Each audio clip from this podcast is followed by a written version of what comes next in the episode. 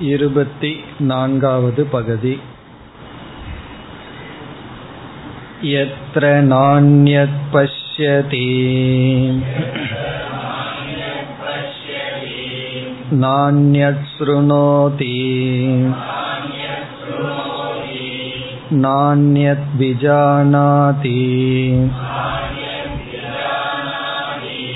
स भूमा अत यत्र अन्यत् पश्यति अन्यत् शृणोति अन्यत् विजानाति तदल्पम् यो वै भूमा तदमृतम् अतयदल्पम् तन्मर्त्यम् स भगवः कस्मिन् प्रतिष्ठित इति स्वे महिम्नि यदि वा न महिम्नीति गो अश्वमिह महिमेति आचक्षते हस्तिहिरण्यम् दासभार्यम् क्षेत्राणि आयतनानीति नाहम् एवम् ब्रवीमि ब्रवीमि इति क उवाच अन्यः हि अन्यस्मिन् प्रतिष्ठित इति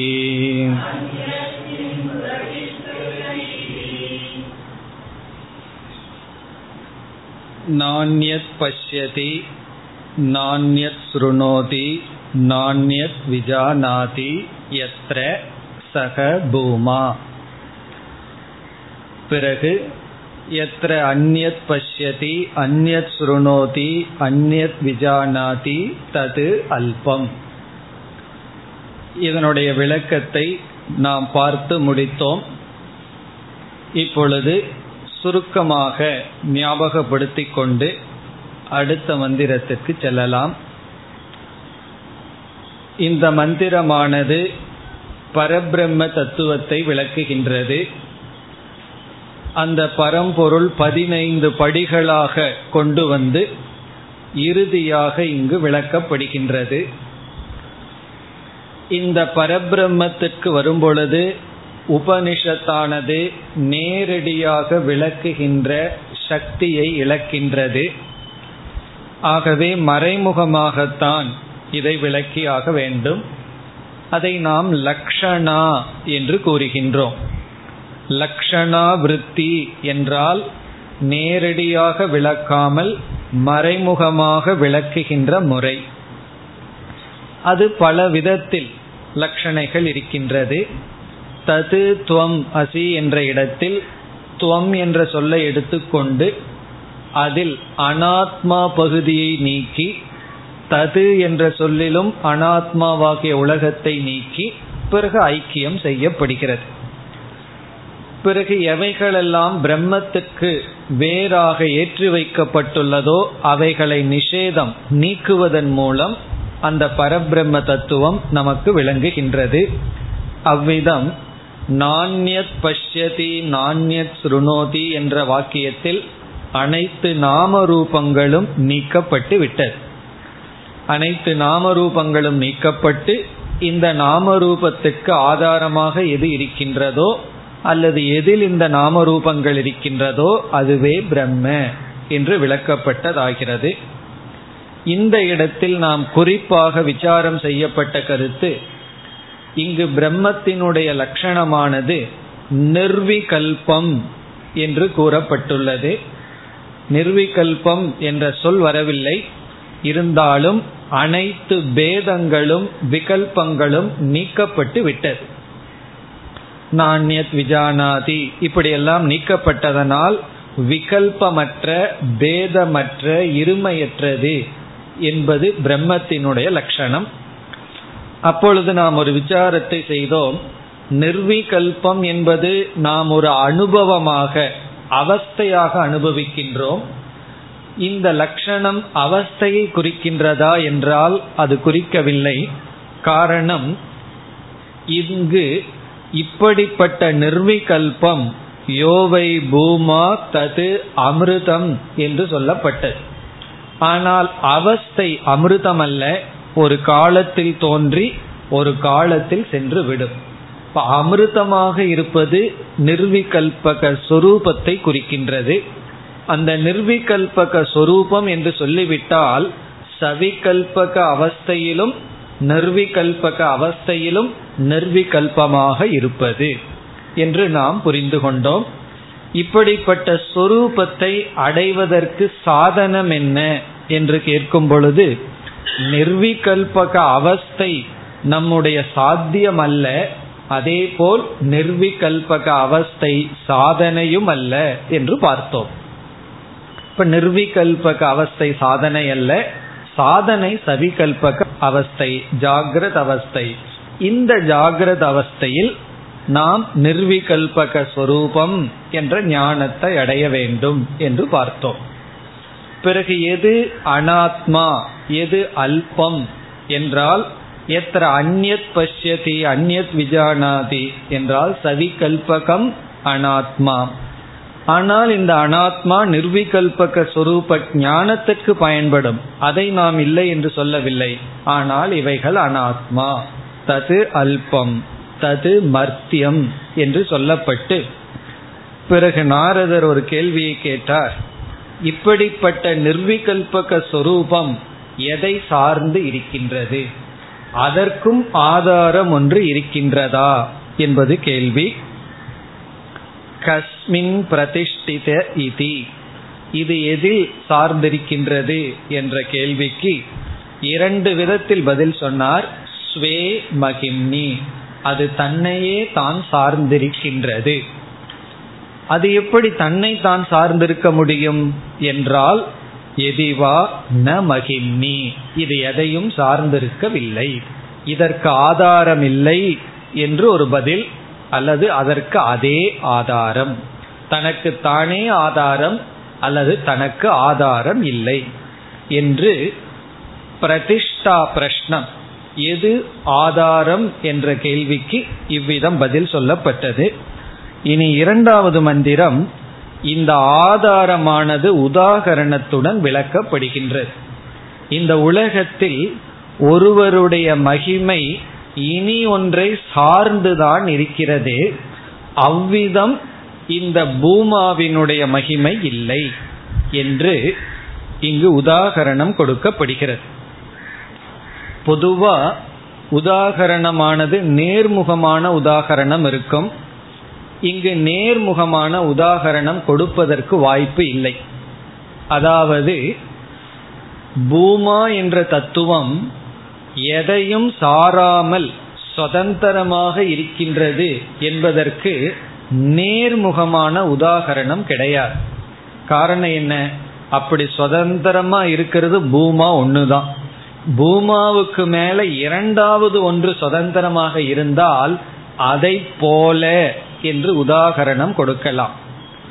இங்கு அப்படி கொடுக்க முடியாது. அதாவது ஒன்றுக்கு நிகராக ஒன்று இருந்தால் அதை உதாகரணமாக கொடுக்கலாம். அதற்கு நிகர் இல்லை என்றால் அதற்கு உதாகரணம் இல்லை. பிறகு எப்படி விளக்குவதன்னா அதற்கு எதிராக ஒன்று சொல்லி இதை போல் அல்ல என்றுதான் உதாகரணம் கொடுக்க முடியும். ராமாயணத்திலும் இவ்விதம் சொல்வார்கள். ராமபிரானுக்கும் ராவணனுக்கும் யுத்தம் எப்படி நடந்தது? உதாகரணம் வேண்டும் என்றால் ராம ராவணையோர் யுத்தம் ராம ராவணையோர் இவ. ராமருக்கும் ராவணனுக்கும் நடந்த யுத்தம் எப்படி இருந்ததுன்னா ராமருக்கும் ராவணனுக்கும் நடந்தது போல இருந்தது. அப்படின்னு என்ன அர்த்தம்னா அதுக்கு உதாகரணம் கிடையாது. இப்ப ராமருக்கும் ராவணனுக்கு நடந்த யுத்தத்துக்கு உதாகரணம் ராமருக்கும் ராவணனுக்கும் நடந்ததுதான். அது போல நேரடியான உதாகரணம் கொடுக்க முடியாது. அப்ப என்ன செய்யணும்னா ஆப்போசிட் உதாரணம் கொடுத்து அது போல் அல்ல. அதுதான் இங்கு வருகின்றது. இங்க எதற்கு உதாரணம் என்றால் ஒருவரிடம் ஒரு மகிமை இருக்கின்றது ஒரு பெருமை இருக்கின்றது. அந்த பெருமை அது அவருடைய சுவாவம் அல்ல அது அவருடைய தன்மை அல்ல. இனி ஒன்றை சார்ந்துதான் அவருக்கு அந்த பெருமை இருக்கின்றது. அது சென்று விட்டால் அந்த பெருமையும் இவரிடமிருந்து சென்றுவிடும். இப்போ ஒருவருக்கு புகழ் இருக்கின்றது பெருமை இருக்கின்றதுன்னா பணம் இருக்கிறதுனால அந்த பெருமை இருக்கின்றது. பணம் சென்று விட்டால் அந்த பெருமையும் சென்றுவிடும். பதவி சென்று விட்டால் அந்த பெருமையும் சென்றுவிடும். அதுக்கு ஒரு உதாரணம் ஒருத்தர் சொன்னார். ஒரு அதிகாரி வீட்டில் நாய் இறந்து விட்டதாம். ஏதோ ஒரு பெரிய அதிகாரி. பிறகு என்ன ஆச்சுன்னா பல நாய்கள் வந்ததாம். அந்த அதிகாரி இறந்து விட்டாராம். ஒரு நாயும் வரலையா? அப்படி அதனுடைய அர்த்தம் என்னன்னா நமக்கு ஒரு பதவியோ அல்லது அறிவோ ஏதோ ஒன்று இருக்கின்ற வரைதான் பெருமை. அது சென்று விட்டால் அந்த பெருமை இல்லை. நான் அவ்விதம் சொல்லவில்லை என்று நாரதர் சொல்றார். எப்படி ஒருவருடைய மகிமை இனி ஒன்றை சார்ந்து இந்த உலகத்தில் இருக்கின்றதோ அவ்விதத்தில் இந்த பூமாவுக்கு இல்லை. இப்ப பூமாவினுடைய பெருமை வந்து இது போல் அல்ல என்று வைஷமிய திருஷ்டாந்தத்தை சொல்கிறார். இதற்கு பேர் சமஸ்கிருதத்துல வைஷமிய திருஷ்டாந்தம். வைஷமிய விஷம திருஷ்டாந்தம். ஆப்போசிட்டா சொல்லி இது போல் அல்லன்னு சொன்னா அது வைஷமிய திருஷ்டாந்தம். அது போலன்னு சொன்னா சாதர்மிய திருஷ்டாந்தம். சாதர்மியம்னு சொன்னா அதற் போல. வைஷமியம்னா அது போல அல்ல. அதுதான் இங்கு சொல்லப்படுகிறது. என்ன சொல்லப்படுகிறது என்றால் இப்போ ஒரு மனிதனுக்கு வருகின்ற மகிமை எதை பொறுத்து? கோ அஸ்வம் இக மகிமா இதி ஆச்சக்ஷதே. ஆச்சக்ஷதேன மக்கள் சொல்கிறார்கள். இதுதான் அவன் பெருமை என்று சொல்கிறார்கள். ஒருவனுக்கு வந்து புகழ் வருகிறது பெருமை வருகின்றது அது எதனுடைய அடிப்படையில் கோ என்றால் பசு அஸ்வம் என்றால் குதிரை. அந்த காலத்துல இவைகளெல்லாம் தான் பணம். இப்பன்னா வேற சொல்லணும். இந்த பேங்க்ல பணம் இருக்கு அந்த பேங்க்ல பணம் இருக்குன்னு சொல்லணும். அப்பெல்லாம் ஆடு மாடு குதிரைகள். அதுதான் அந்த காலத்துல செல்வம். இப்ப கோ அஸ்வம் இக. இகன இந்த லோகத்தில் ஒருவனுக்கு மாடு பசு அதிகமாக உள்ளது குதிரை அதிகமாக உள்ளது. அதுக்கப்புறம் ஹஸ்தி. ஹஸ்தின்னு சொன்னா யானை. ஹிரண்யம் என்றால் தங்கம். எல்லா காலத்திலயும் அந்த தங்கம் தான் இருந்திருக்கு. என் காலம் மாறினாலும் இந்த தங்கம் மாறுவதில்லை. கோல்டு அந்த காலத்திலையும் கோல்டு தான் இந்த காலத்திலையும் பணம் தான். கோல்டு தான் தங்கம் தான். தாச தாசகன சர்வெண்ட் இந்த காலத்துல அடியாட்கள்னு சொல்லலாம். ஒரு ஒரு பெரிய ஆள்னு சொன்னா அவரை சுத்தி ரொம்ப அடியாட்கள். தாச பாரியம் என்றால் மனைவி.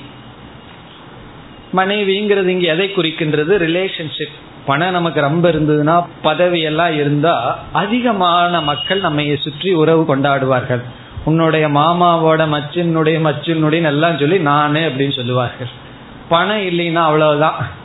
அதெல்லாம் உங்களுக்கு தெரியும் நான் சொல்ல வேண்டியது இல்லை அப்படி பாரியம்ங்கிறது ரிலேஷன்ஷிப் அதுக்கப்புறம் க்ஷேத்ராணி.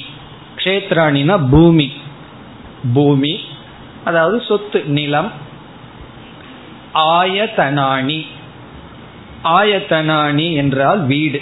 இருக்கிற வீடு. பேலஸ் போல ஒரு அரண்மனையை போல வீடு.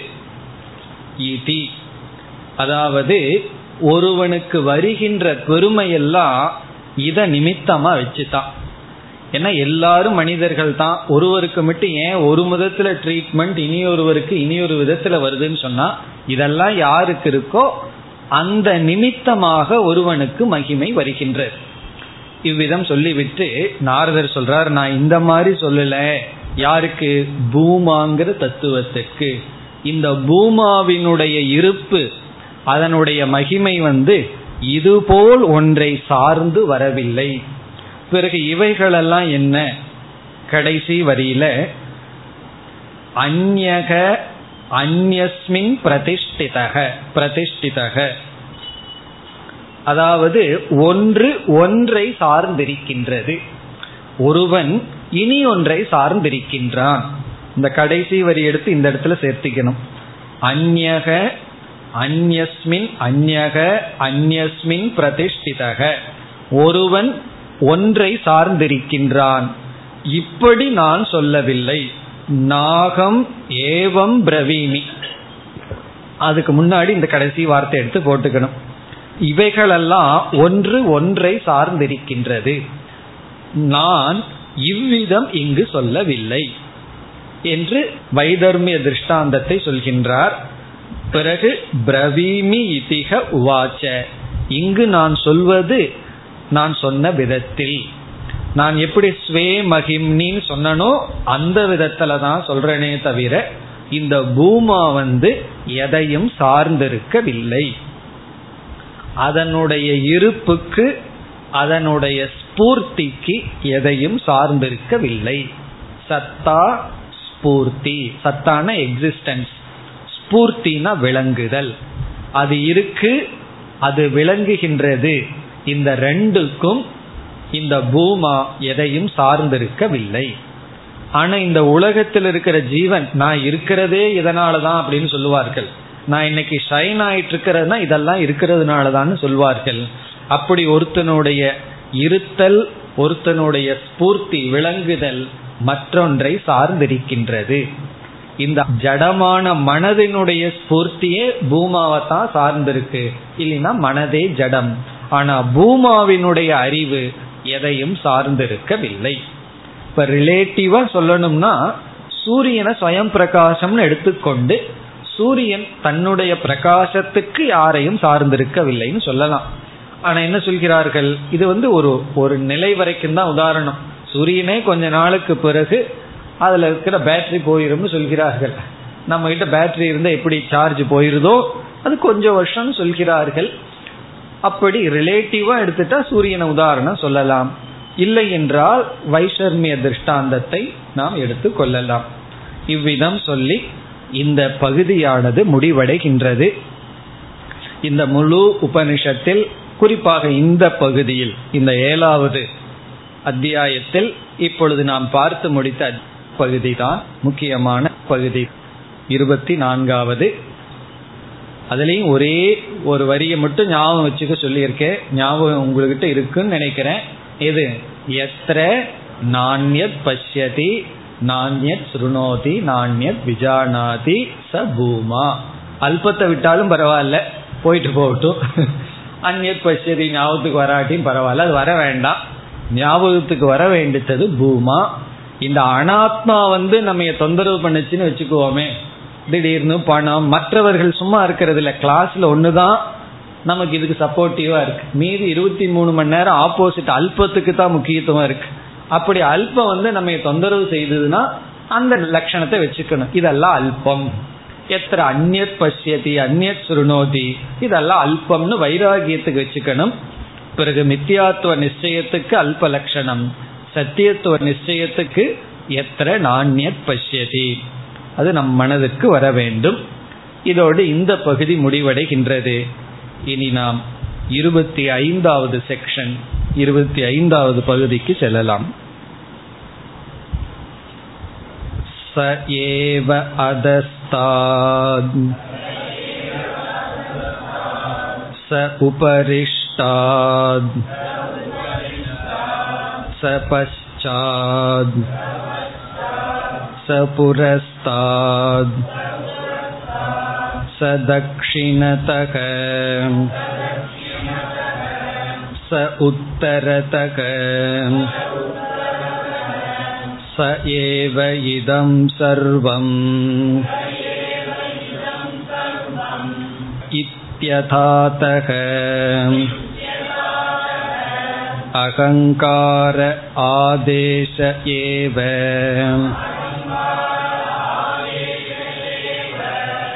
अहमेव अधस्ताद् अहमुपरिष्टाद् அகம் பச்சாத் அகம் புரஸ்தாத். அகம் தக்ஷிணதக. அகம் உத்தரதக. அகமேவ இதம் சர்வமிதி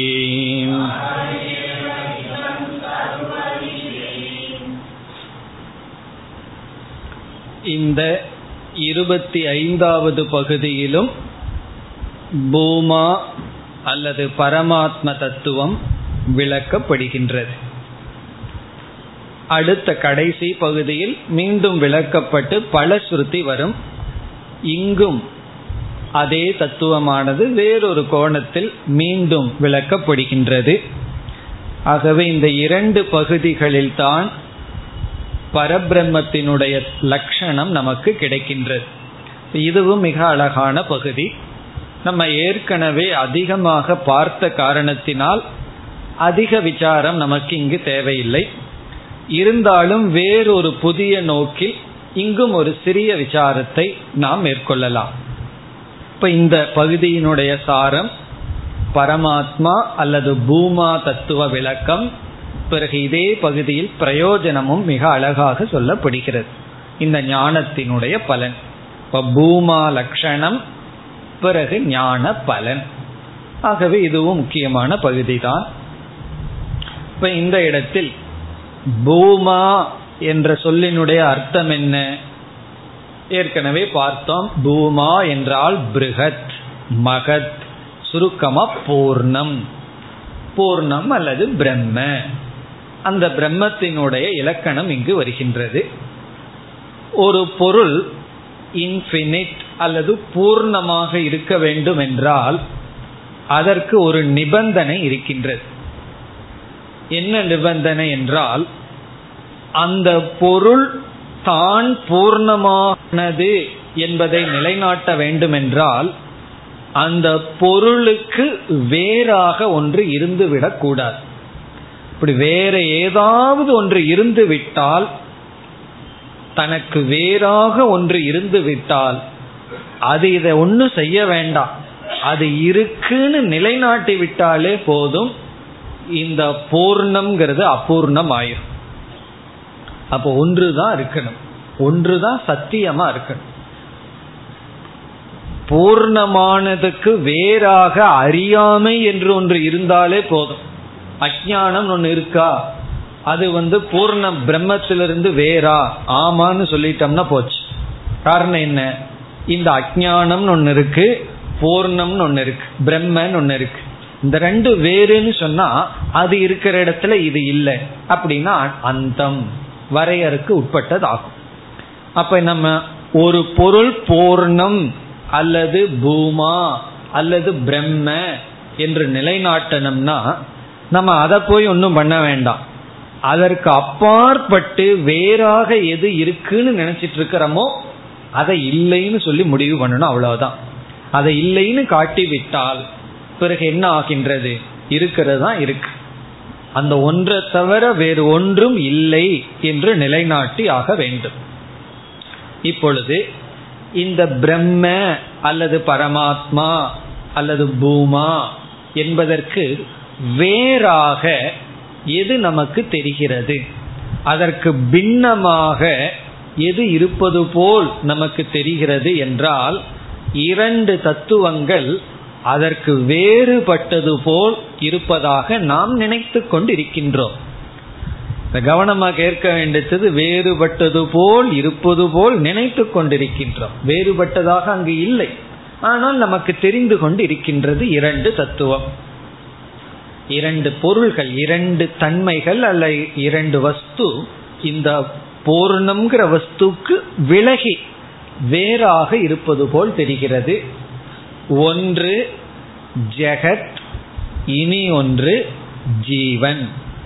இப்ப ஜெகத்னு ஒரு தத்துவம் உலகம் என்கின்ற ஒரு தத்துவம் இந்த பூர்ணமான பூமாவுக்கு விலட்சணமாகவும் ஜீவன் என்ற ஒரு தத்துவம் பூமா என்பதற்கு விலக்ஷணம். விலக்ஷணம்னா வேறாகவும் இருப்பதாக நாம் நினைத்து கொண்டு இருக்கின்றோம் இப்பொழுது இந்த ஜெகத்தானது பூமாவிலிருந்து வேறுபட்டது என்பது பூமாவுக்கு அதாவது பிரம்மத்துக்கு விஜாதிய பேதமாக இருக்கிறது.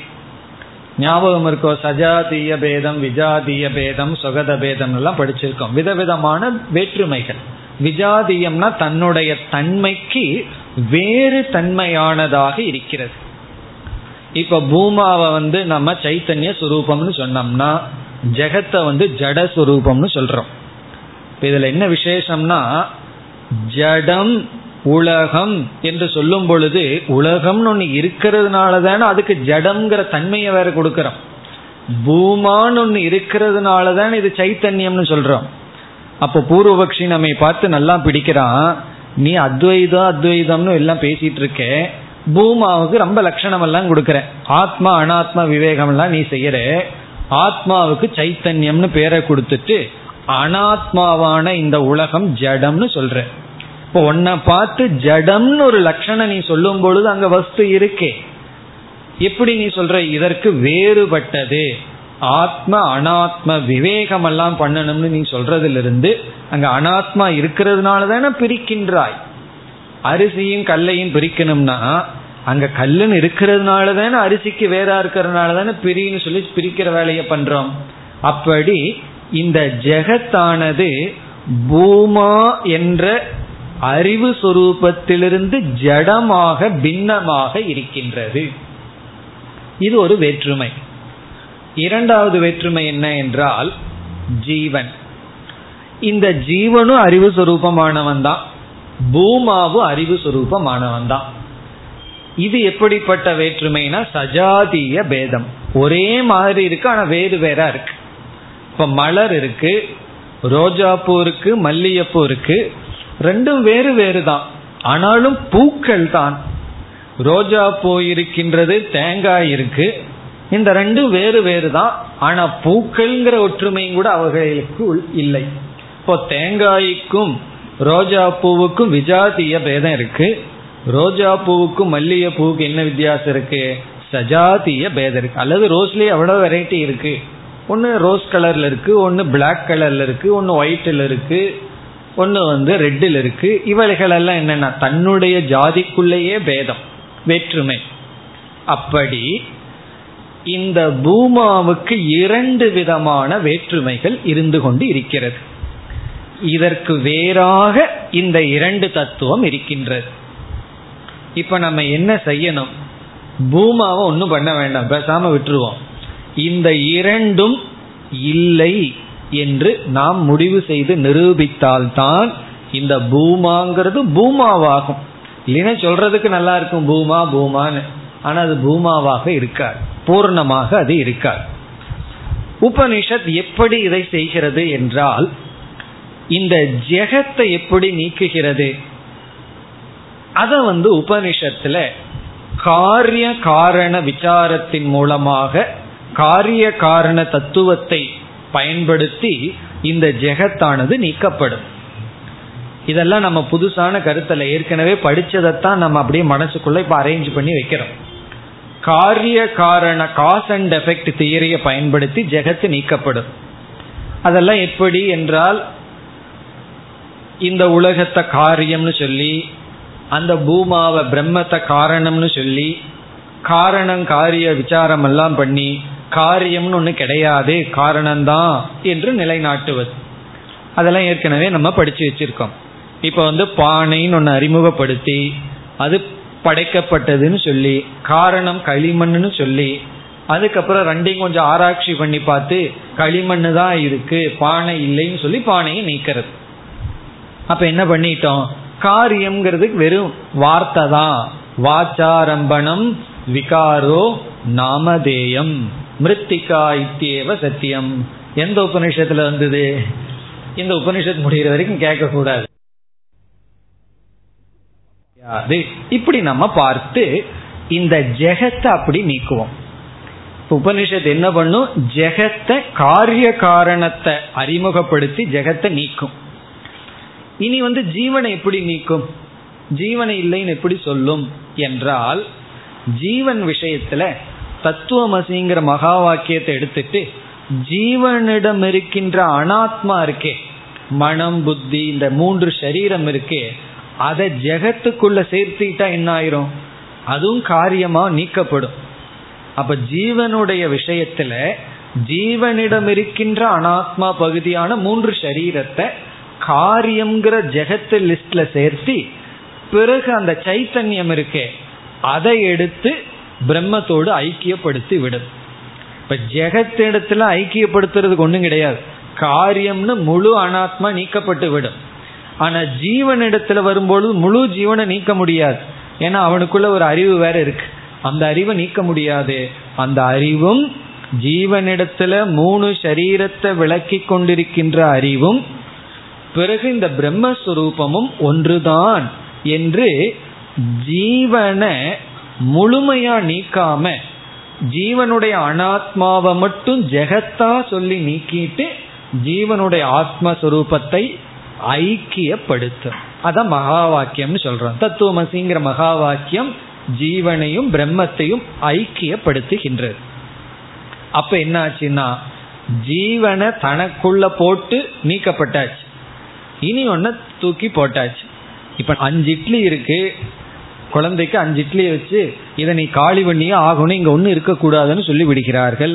பெற்றோர் உடனே குழந்தை என்ன பண்ணது? மூணு இட்லி உள்ளே போட்டுட்டு ரெண்டு இட்லி தூக்கி வெளியே போட்டுடுதுன்னு வச்சுக்குவோமே. அது போல அப்போ என்னாச்சு? காலி ஆயாச்சே.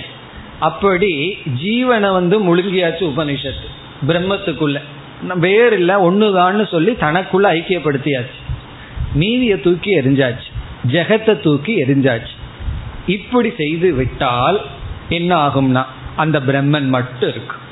இவ்வளவுதான் நம்ம ஏற்கனவே படிச்சதனுடைய சாரம் இப்படித்தான் உபனிஷத்தினுடைய அப்ரோச் நான் ஆரம்ப காலத்துல எல்லாம் நமக்கு ஃபுல் விஷன் கிடைக்காது. கொஞ்சம் வேதாந்தக்குள்ள எல்லாம் போய் எல்லாம் சுத்தி பார்த்துட்டோம்னா வேதாந்தத்தை அதுக்கப்புறம் முழு வேதாந்தத்தை பார்த்து நம்ம அனுபவிக்கலாம். அதுக்காக இந்த விஷன் இப்பொழுது நம்ம பார்க்கிறோம். இப்ப முழு வேதாந்தம் எப்படி செயல்படுகிறது? பூர்ணமான பிரம்மத்தை பூரணம்னு நிலைநாட்ட ஜெகத்தை காரிய காரண விசாரத்துல நீக்கி ஜீவன் எடுக்கிற அனாத்மாவை காரிய காரணம் அந்த ஜெகத்துக்குள்ள சேர்த்து நீக்கிவிட்டு அந்த ஜீவனிடம் இருக்கின்ற சாட்சி சுரூபத்தை ஐக்கியப்படுத்தி பேதத்தை நீக்கி விடுகின்ற. அதுதான் உபனிஷத் செய்கின்ற காரியம். அதனுடைய சாரம் தான் இங்கு நமக்கு வருகின்றது. இப்ப நம்ம பார்த்ததனுடைய சாரம் இங்கு வருகின்றது. இப்ப இத வந்து நம்ம வேறொரு கோணத்துல இங்க மீண்டும் சிந்திக்க ஆரம்பிக்கின்றோம். இந்த காரிய காரண பாவத்துல காரிய காரண பாவம்னா உலகத்தை காரியம்னு சொல்லி பிரம்மத்தை காரணம்னு சொல்லி காரியம்னு தனியா இல்லைன்னு நீக்கிற வேலை இருக்கு இல்லையா? அதே காரியத்தை வேறொரு விதத்திலும் சாஸ்திரம் செய்கிறது. செகண்ட் மெத்தட் ஜெகத்தை நிஷேதம் பண்றதுக்கு இனி ஒரு முறை கையாளப்படுகிறது. இப்போ நம்ம அந்த முறையை பார்க்க போகின்றோம். எந்த முறை?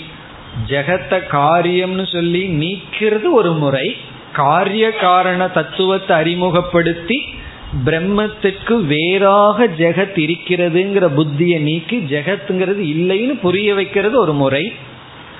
பிறகு அதே காரியத்தை இனி ஒரு மெத்தட் இனி ஒரு முறையில் உபனிஷத் நமக்கு புகட்டுகிறது. அந்த நியூ மெத்தட் அதையே நம்ம இந்த இடத்துல பார்ப்போம். நம்ம புரிஞ்சுக்கிறதுக்காகத்தான் என்ன ஒரே ஒரு முறையவே சொல்லி கொண்டிருந்தால் ஒரு அழுப்பு வந்துருங்கிறதுக்காக விதவிதமான முறையில நம்ம பார்க்கிறோம் அந்த முறையை இப்பொழுது நாம் பார்க்க போகிறோம். இதுல கொஞ்சம் இலக்கணம் எல்லாம் கொஞ்சம் இன்வால்வ் ஆகும். தயாராகி கொள்ளுங்கள்.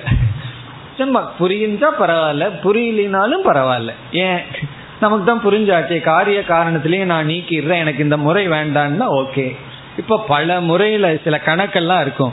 ரெண்டு விதத்துல அதை ஆன்சரை டிரைவ் பண்ணலாம். அப்படி சில ஆப்ஷன் இருக்கும். அப்படி இப்பொழுது இனி ஒரு முறைக்கு நாம் செல்கின்றோம்.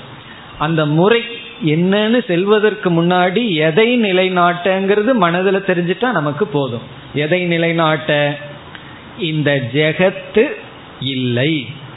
பிரம்மத்துக்கு வேறாக இந்த உலகம் இல்லை என்று உலகம் என்று ஒன்று இருக்கின்றது என்ற புத்தியை நீக்குவதற்கு.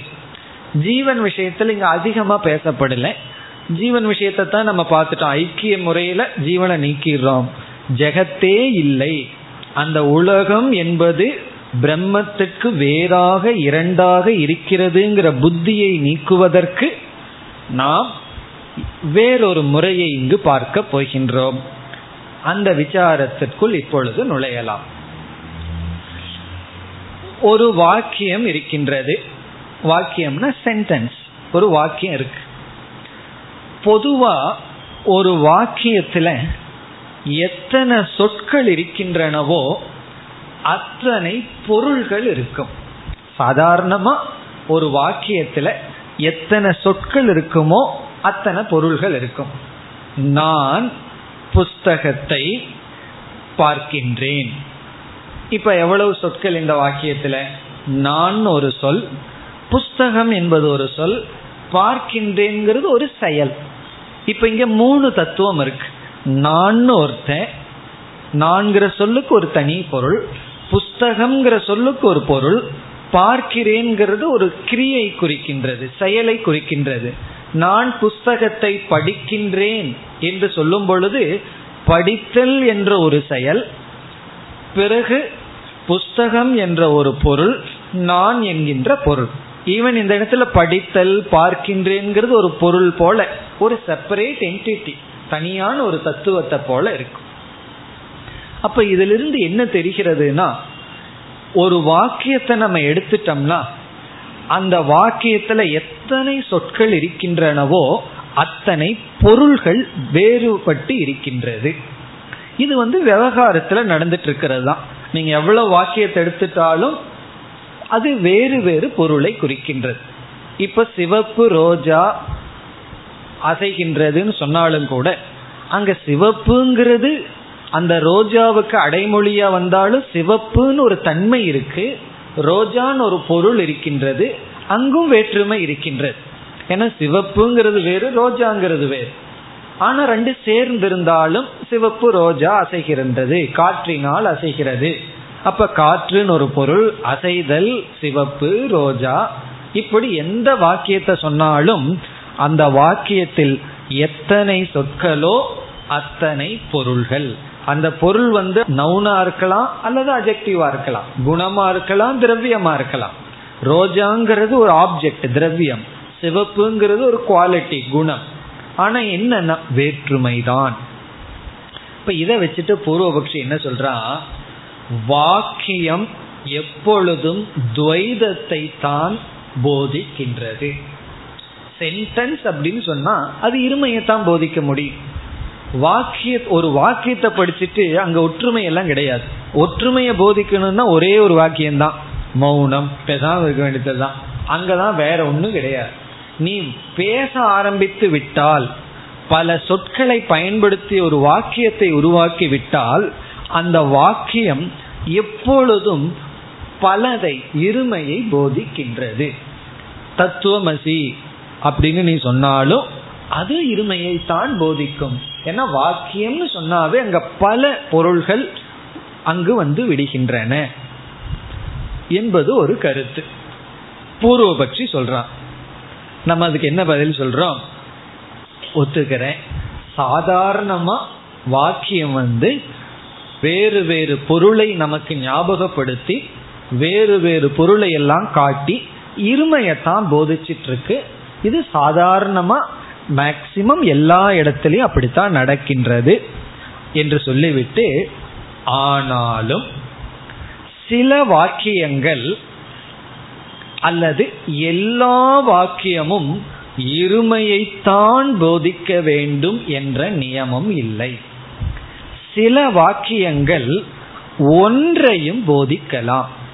ஒரு வாக்கியத்தை படித்த உடனே எனக்கு இருமை வரலாம் அல்லது ஒன்றும் வரலாம். உதாரணம் எப்படின்னா ராமபிரான் ராமர் லக்ஷ்மணர் சீதா இவர்கள் காட்டுக்கு செல்கிறார்கள்.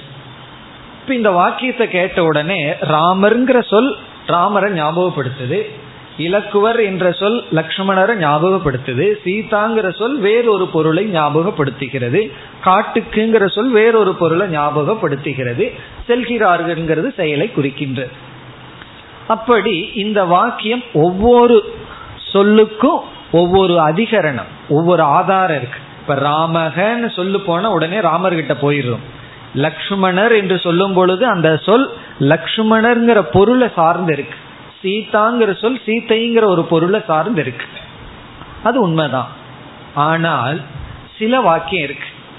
இப்போ இந்த ஒரு வாக்கியத்தை நீங்கள் எடுத்துக்கொண்டால் தயாளுகு ராமக தயாளுகு தயாளுகுன்னு என்ன? கருணையுடைய. தயாளுகு மனுஷ்ய அவதாரக தயாளுகு ஒரு சொல்லு. மனுஷ்ய அவதாரக இரண்டாவது சொல்லு. தசரத புத்திரக தயாளுவான மனித அவதாரமான தசரதனுடைய புத்திரனான தர்ம பாலக தர்மத்தை காப்பாற்றும் ராமர் அமர்ந்திருக்கின்றார் அப்படின்னு நான் சொல்றேன். இப்ப என்னென்ன சொல்லி சொல்லியிருக்கேன்? தயாளுகு மனுஷ்ய அவதாரக தசரத புத்திரக பிறகு இனி ஒரு சொல்லு தர்ம பாலக ராமக ஆசித் அல்லது ஆஸ்தே அமர்ந்திருக்கின்றார். இப்போ நான் எவ்வளவு வார்த்தைகளை எல்லாம் பயன்படுத்தி உள்ளேன் பல வார்த்தைகளை பயன்படுத்தி இருக்கேன். தயாளுகு அப்படின்னு ஒரு வார்த்தை. கருணை உடையவர் தயையை உடையவர் மனித அவதாரம் மக இருப்பவர் தசரதனுடைய மகன் பிறகு தர்மத்தை ரட்சிப்பவர் ராமர் இப்படிப்பட்டவர் அமர்ந்திருக்கின்றார் அல்லது காட்டுக்கு போறார் என்னமோ பண்றார். என்று சொல்லும் பொழுது இப்ப நான் எத்தனையோ சொற்களை பயன்படுத்தி இருக்கேன் உங்க மனதுல எத்தனை பொருள்கள் வந்திருக்கு? நாலு சொல்ல பயன்படுத்தி இருந்தா நாலு பொருள் வந்திருக்கான்னா. நாலு பொருள் வரவில்லை. ஒரே ஒரு பொருள் தான் இந்த ராமர் தான் மனசுல நிக்கிறார். பிறகு அவர் அமர்ந்திருக்காரு உட்கார்ந்திருக்காரு தூங்கிட்டு இருக்காரு அது ஒரு செயல் அது வேறு. இப்ப நான்கு சொற்களை நான் பயன்படுத்தி இருந்தாலும் இந்த நான்கு சொற்களுக்கும் அதிகரணம் யார்? அதிகரணம்னா ஆதாரம் யாருன்னா? யாருன்னு சொல்ற விட எவ்வளவு பேர்னா? ஒரே ஒரு ஆள் தான் ஒரே ஒரு ஆள் தான் அதிகரணம். ஆனா முன்னாடி சொன்ன வாக்கியத்துல ராமர் லக்ஷ்மணர் சீதை காட்டுக்கு செல்கிறார்கள். இதுல எவ்வளவு அதிகரணம்? ராமருங்கிறது ஒரு இடத்துக்கு போகுது லக்ஷ்மணருங்கிறது வேறொரு ஆள் சீதைங்கிறது வேறொன்று என்று தனித்தனியாக செல்கிறது. ஆனா இங்க நான்கு சொற்களுக்கும் ஒரே ஒரு ஆதாரம் தான் இருக்கு. இப்ப இப்படிப்பட்ட வாக்கியத்துக்கு சமஸ்கிருதத்தில் என்ன சொல்வது? சமான அதிகரணம் சாமானாதிகரண்யம்னு சொல்றது. சமான அதிகரணம்னு சொன்னா இந்த அனைத்து சொற்களுக்கும் ஒரே ஒரு ஆதாரம். நான் நாலு சொற்களை சொல்லி இருந்தாலும் நாலு சொற்களுக்கும் ஒரே ஒரு ஆதாரம் தான் இப்ப இந்த நான்கு சொற்களுக்கும் சமான அதிகரணம் இருக்கின்றது. சமானம்னா ஒரே ஒரு ஆதாரம். இந்த இடத்துல ராமர் என்ற அதிகரணம். முன் வாக்கியத்துல வெதிகரணம். ஒவ்வொன்றுக்கும் வேறு வேறு அதிகரணம். அது வெதிகரண வாக்கியம். வெதிகரணம்னா வேறு வேறு ஆதாரங்கள். ராமருங்கிற சொல்லுக்கு ஒரு ஆதாரம். லக்ஷ்மணருங்கிற சொல்லுக்கு இனி ஒரு ஆதாரம். சீதாங்கிற சொல்லுக்கு இனி ஒரு பொருள். அப்படி செல்கிறது. அப்ப நம்ம என்ன சொல்றோம்? சாமானாதிகரண்ய வாக்கியமாக இருந்தால் சமானமான அதிகரணமாக இருந்தால் பல சொற்களை பயன்படுத்தி இருந்தாலும் அது ஒரு பொருளைத்தான் குறிக்கின்றது. பிறகு இதில் ஒரு நியமம் இருக்கு. நான் வந்து நாலு சொல்லு சொல்றேன். ராமர் ராமர் ராமர் ராமர் அமர்ந்திருக்கிறார்னு சொன்னா அது சொல்ல வேண்டிய அவசியம் இல்லை. ஒரு முறை ராமர்னு சொன்னா போதும். ஆனா நான் இங்க என்ன செய்துள்ளேன்? அப்படி சொன்னோம்னா அது ஏதோ ஜபம் பண்ற மாதிரி ஆயிரும். அது சென்டென்ஸ் அல்ல. அது வாக்கியம் அல்ல. அப்படி வாக்கியத்துல சொல்லக்கூடாது. ராமர் ராமர் ராமர் ராமர் அமர்ந்திருக்கின்றார்னு சொன்னா நம்ம வாக்கியம் சொல்ற மாதிரி யாரும் பொருள் எடுத்துக்கொள்ள மாட்டார்கள். ஏதோ ஆயிடுதுன்னு தான் பொருள் எடுத்து கொள்வார்கள். ஆனா இப்படி சொல்றோம்னு வச்சுக்குவோமே மனித அவதாரமானவர் தயாளுவானவர் தர்மத்தை காப்பவர் தசரதனுடைய மகன் சொன்னா யாரும் தப்பா நினைச்சுக்க மாட்டாங்க. காரணம் என்ன? இது ஏதோ அறிவுபூர்வமாக தான் பேசணும்னு புரிந்து கொள்வார்கள். அப்போ இந்த சமான அதிகரணம் எப்படி இருக்கணும்னு சொன்னா இப்போ தசரத புத்திரன் தசரத புத்திரன் தசரத புத்திரன்னே சொல்லக்கூடாது. தசரத புத்திரன்னு சொன்னா ஒரு சம்பந்தத்தின் மூலமாக அந்த ராமரை நான் விளக்குகின்றேன். தர்மத்தை பாதுகாக்கின்றார்னா ஒரு கிரியை மூலமாக அந்த ராமரை நான் விளக்குகின்றேன். அப்போ ஒரு ரிலேஷன்ஷிப்பினுடைய அடிப்படையில அதே ராமர் கிட்ட விளக்கம் போகுது. தர்ம பாலகன கிரியா ஒரு ஆக்ஷன் மூலமா அதே ராமர் விளக்கப்படுகின்றார். தயாளுகுன்னு சொல்லும் பொழுது குணத்தினுடைய அடிப்படையில் ராமர் விளக்கப்படுகின்றார். மனுஷ அவதாரகன்னு சொன்னா ஒரு ஜாதியினுடைய அடிப்படையில் ராமர் விளக்கப்படுகின்றார். அப்போ இந்த சாமானாதி கரண்யத்துக்கு என்ன நியமம்னு சொன்னா விதவிதமான ஆங்கிள் விதவிதமான விதத்துல ஒரே இடத்துக்கு போகணும். இப்போ தசரத புத்திரன் தசரத புத்திரன் தசரத புத்திரன் ஒரே ஆங்கிள் போகுது. அது ஒரு முறை தான் சொல்லணும். அப்படி சொற்கள் விதவிதமான விதத்தில் ஒரே இடத்துக்கு சென்றால் அந்த வாக்கியம் சாமானாதி கரண்யம் என்று பெயர். சாமானாதி கரண்யம்னா அங்கிருக்கிற சொற்களுக்கெல்லாம் ஒரே ஒரு அதிகரணம் ஒரே ஒரு ஆதாரம். ஆனா ஒவ்வொரு சொல்லும் வேறு வேறு தான். தசரதனுடைய மகன்கிறது வேறு தயாளுகுங்கிறது வேறு. மனுஷ அவதாரம்ங்கிறது வேறு தர்மத்தை பாதுகாப்பவர்ங்கிறது வேறு. அப்படி அந்த சொற்களுக்குள் வேற்றுமை இருக்கணும். ஒரே சொல்ல இருக்கக்கூடாது. அதை போய் சாமானாதிகரண்யம் சொல்ல மாட்டோம். விதவிதமான விதத்தில் ஒரே ஒரு பதார்த்தத்தை விளக்கினால் அது சாமானாதி கரண்யம் அப்ப நம்ம வேதாந்தத்தில் என்ன சொல்றோம்? ஒரு வாக்கியம் சாமானாதி கரண்யமாக இருந்தால் அது இருமையை போதிக்காது. நம்ம முதல்ல என்ன பார்த்தோம்? சாதாரணமா வாக்கியம் சென்டென்ஸ் துவைதத்தை தான் போதிக்கும். ஆனால் அது சாமானாதி கரண்யம் வாக்கியமாக இருந்தால் அது இருமையை போதிக்காது. அப்ப நம்ம என்ன சொல்றோம்? ஒரு சென்டென்ஸ் சாமானாதிகரண்யமாக இருந்தால் சாமானாதிகரண்யம்னா என்ன? அதில் இருக்கிற ஒவ்வொரு சொற்களும் ஏதேதோ ஆங்கிள் விதவிதமான கோணத்துல ஒரே ஒரு பொருள் கிட்ட போய் மெர்ஜாகணும் ஒரே ஒரு பொருளைத்தான் அது குறிக்கிறதா இருக்கணும். நான் பத்து வார்த்தையை பயன்படுத்தி இருந்தாலும் அந்த பத்து வார்த்தைக்கும் ஆதாரம் ஒரே ஒரு பொருள் தான் ஒரே ஒரு வஸ்து தான் அப்படி சாமானாதிகரண்ய வாக்கியம் இருமையை போதிக்காது. ஒரே ஒரு வஸ்துவை தான் போதிக்கும். இதை நம்ம புரிஞ்சிட்டோம்னா நம்ம வேதாந்த சாஸ்திரத்துல எத்தனையோ விதமான சாமானாதி கரண்யங்கள் இருக்கு. இனி சாமானாதி கரண்யத்துக்குள்ள பேதம் இருக்கு. பத்து விதமான சாமானாதிகரண்யம் பேசுவார்கள். பத்து விதமான சாமானாதிகரண்யம் என்ன பண்ணும்னா பத்து விதத்தில் இருக்கு ஆனா பத்து விதமாக இருந்தாலும் எல்லாமே ஒரே ஒரு பொருளை குறிக்கும். அதுல நம்ம இங்க ரெண்டு விதமான சாமானாதி கரண்யத்தை பார்க்க போறோம்.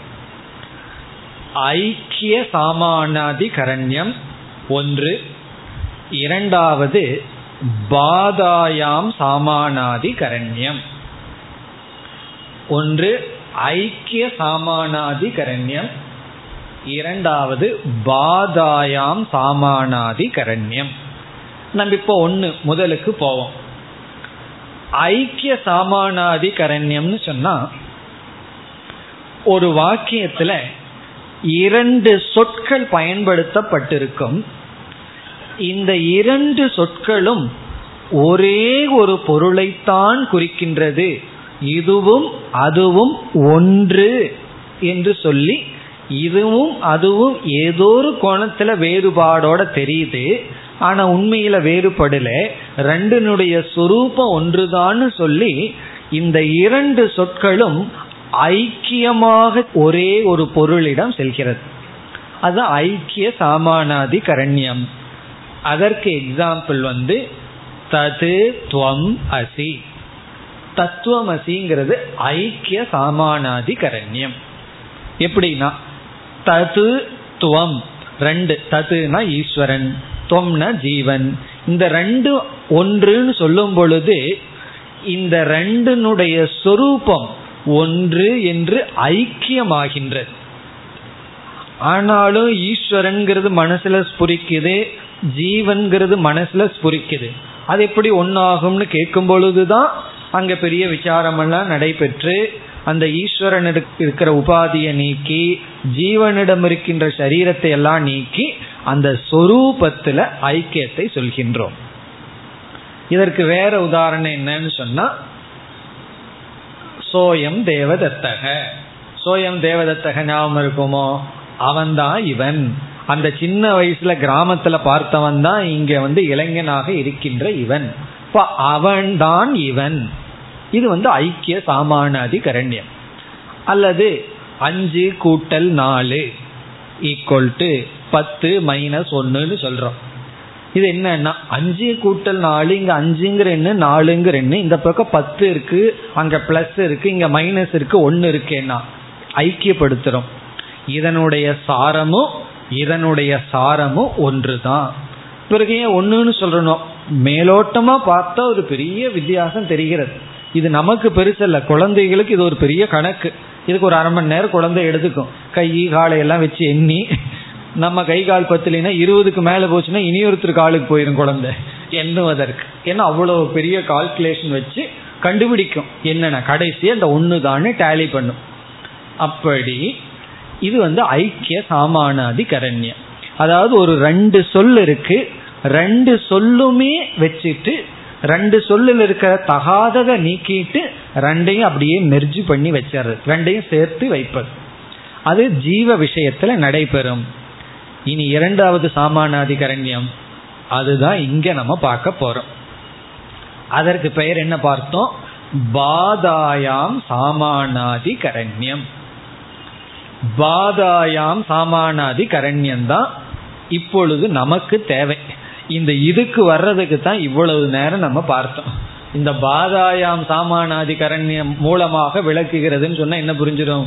காரிய காரண விசாரத்துல ஜெகத்தை நீக்கிடுது. பாதாயாம் சாமானாதிகரணத்துல இங்க நீக்குகிறதுன்னு ஒரு வார்த்தையை சொல்லணும். அதுக்கு தான் இவ்வளவு நேரம் விசாரம். இப்ப பாதாயாம் சாமானாதி கரண்யம் பாதா என்றால் நீக்குதல் நிஷேதம். நீக்குதல். இப்ப இங்க ஒரு உதாரணத்துக்கு போவோம். நம்ம இரவு நேரம் ரொம்ப இரவும் நல்ல ஒரு ஆறரை மணி ஏழு மணிக்கு தனிமையான ஒரு இடத்துல நடந்து போயிட்டு இருக்கோம் அங்க ஒரு போஸ்ட் இருக்கு. ஒரு கம்பம் ஒன்று இருக்கு. பெரிய போஸ்ட் இந்த ஊருக்கு போறதுக்கு இதுதான் வழி அப்படின்னு இந்த ஊருக்கு போறதுக்கு இதுதான் வழின்னு காட்டி வச்சிருக்கு. அது எவ்வளவு நாள் அப்படி கரெக்டா ஸ்ட்ரெயிட்டா நிற்கும்? கொஞ்ச நாள் ஆனா ஆணி அடிச்சு அப்படியே கொஞ்சம் உடஞ்சிருது. அப்ப ரெண்டு கை தொங்கிட்டு இருக்கிறது போல இருக்கு. இத பார்த்த உடனே நம்ம என்ன நினைச்சிட்டோம்? திருடன்னு நினைச்சிட்டோம். ஏன்னா தனியா போயிட்டு இருக்கோம் கிராமத்துல ஏதோ திருடன் நின்றுட்டு இருக்கான் கையை நல்லா விரிச்சிட்டு அப்படின்னு நினைச்சு பயந்துட்டோம். இப்போ திருடனுக்கு ஸ்தேனக. ஸ்தேனகன திருடன். திருடன் நினைச்ச உடனே நமக்கு என்ன ஆயிடுது? மனசுல பயம் வந்துடுது. பிறகு அங்கேயே நின்றுட்டோம் திருடன் இருக்கானே. அவன் முன்னாடி வரட்டுமா? நம்ம முன்னாடி போறோமான்னு நின்றுட்டு இருக்கும் பொழுது இனி ஒருவர் வர்றார். அந்த வில்லேஜ் சேர்ந்தவர் அந்த ஊருக்காரர் வர்றார். அவருக்கு தெரியும் அந்த போஸ்ட் எவ்வளவு நாளா நின்றுட்டு இருக்குன்னு தெரியும். அவர் வந்த உடனே இவர்கிட்ட கே பயந்துட்டு நிற்கிறார் ஏன் பயந்துக்கிறீன்னு கேட்கும் பொழுது அங்க திருடன் இருக்கான் அப்படின்னு அவன் சொல்றான். அது யாரு? மனிதனா திருடனான்னு கேட்கும் பொழுது இவன் புரிஞ்சுட்டான். அதான் திருடன்னு நினைச்சிட்டு பயந்துட்டு இருக்கான்னு சொன்ன உடனே இவர் ஒரு வாக்கியத்தை சொல்றார். இந்த கதையெல்லாம் எதுக்குன்னா இந்த வாக்கியத்துக்காகத்தான். நம்ம என்ன வாக்கியம் சொல்றார்? அந்த திருடன் ஸ்தம்பம் தேனக ஸ்தம்பகன்னு சொல்ற அந்த திருடன் வந்து வெறும் குச்சி தான் அப்படிங்கிற இப்ப இங்க என்ன ஒரு வாக்கியம் அவர் பயன்படுத்திட்டாரு. அந்த திருடன் ஸ்தம்பம். ஸ்தம்பம்னா அந்த திருடன் வந்து ஒரு போஸ்ட். சின்மயானந்தர் சொல்லுவார் கோஸ்டுக்கும் போஸ்டுக்கும் அப்படின்னு சொல்லுவார். கோஸ்ட் நினைச்சிட்டானா பேயின்னு நினைச்சிட்டானா அது கோஸ்ட்னு நினைச்சாலோ தீஃபுன்னு நினைச்சாலோ அந்த திருடன் அல்லது அந்த பேய் வந்து எதுனா அது ஒரு ஸ்தம்பம்னு சொல்ற. இப்பொழுது ரெண்டு சொற்களை பயன்படுத்தி இருக்க திருடன் ஒரு சொல் பிறகு கம்பம் அப்படின்னு ஒரு சொல் ஸ்தம்பக அப்படின்னு ஒரு சொல். இந்த ரெண்டு சொற்களுக்கு எத்தனை பொருள்கள் அங்கு இருக்கின்றன? இது வந்து வெதிகரணமா சாமானாதிகரண்யமானு சொன்னா வெதிகரணம் அங்க ரெண்டு பொருள் இல்லை. ஒரே ஒரு பொருளுக்கு தான் போகுது. அது எப்படி போகுது என்றால் இந்த ஸ்தம்பகங்கிற பொருள் வந்து திருடங்கிறத நீக்கிட்டு அது மட்டும் அங்க போகின்ற. இந்த திருடனை பாதை செய்து விட்டு திருடன்னு நீ என்ன நினைச்சையோ அது அங்க இல்லை. முழுமையும் அந்த இடத்துல திருடன் கிடையாது. அல்லது திருடனு ஸ்தம்பத்தையும் ஐக்கியமெல்லாம் படுத்தல. திருடனே உன் அங்க இல்லை. என்று பாதை செய்துவிட்டு அந்த ஸ்தம்பம் மட்டும் செல்கிறது. அப்போ அந்த இடத்துக்கு ஆதாரத்துக்கு எது போகுதுன்னா ஸ்தம்பம்ங்கிற சொல்லு மட்டும் போகுது. அப்படி போகும் பொழுது யாருகிட்ட இதை உபதேசிக்கிறோம்? அந்த இடத்துல திருடன் இருக்கான்னு நினைச்சவனுக்கு உபதேசிக்கின்றோம். அந்த எண்ணத்தை நீக்கிட்டு ஒரே இடத்துக்கு செல்கிறது. அப்படி அங்குள்ள திருடன் கம்பு ஸ்தம்பம் என்ற வாக்கியத்தில் அந்த ஸ்தம்பகங்கிற சொல் திருடனை பாதை செய்துவிட்டு நீக்கிவிட்டு அங்கு அது மட்டும்தான் இருக்கின்றது என்பதை காட்டுகிறது. அதுபோல பிரம்மந்தான் ஜெகத் அப்படின்னு சொல்றோம். அப்ப என்ன ஆகுது? சக ஏவ இதம் சர்வம். கடைசியில இவைகள் எல்லாம் இந்த ஜெகத்தானது பிரம்மந்தான். அல்லது பிரம்மந்தான் ஜெகத்னு சொல்லும் பொழுது ஜெகத்தையும் பிரம்மத்தையும் நம்ம ஐக்கியப்படுத்தல. பிரம்மந்தான் ஜீவன் சொல்லும் பொழுது என்ன பண்றோம்? ஜீவனையும் பிரம்மத்தையும் ஐக்கியப்படுத்துறோம். பிரம்மந்தான் ஜெகத்துன்னு சொல்லும் பொழுது இங்கு பாதாயாம் சாமானாதி கரண்யம். அப்படின்னு என்ன அர்த்தம்? இந்த பிரம்மந்தான் ஜெகத்துன்னு சொல்லும் பொழுது இந்த வாக்கியம் அந்த பிரம்மத்துக்கிட்ட போகும் பொழுது ஜெகத்தை நீக்கிட்டு பிரம்மத்துக்கிட்ட மட்டும் போகின்றது. அப்படி இங்கு இவைகள் அனைத்தும் நீக்கப்பட்டு அந்த பூமாதா இவைகள் என்று சொல்லும் பொழுது இந்த பூமா மீது இந்த ஜெகத்தை ஏற்றி வைத்துள்ளாய். அது நீக்கப்படுகிறது இப்பொழுது பாதாயாம் சாமானாதிகரண்யம் மூலமாக ஜெகத்தானது நீக்கப்படுகின்றது மேலும் அடுத்த வகுப்பில் சிந்திப்போம் ॐ पूर्णमधः पूर्णमिधं पूर्णात् पूर्णमुदच्छते पूर्णस्य पूर्णमादाय पूर्णमेवावशिष्यते ॐ शान्ति शान्ति शान्तिः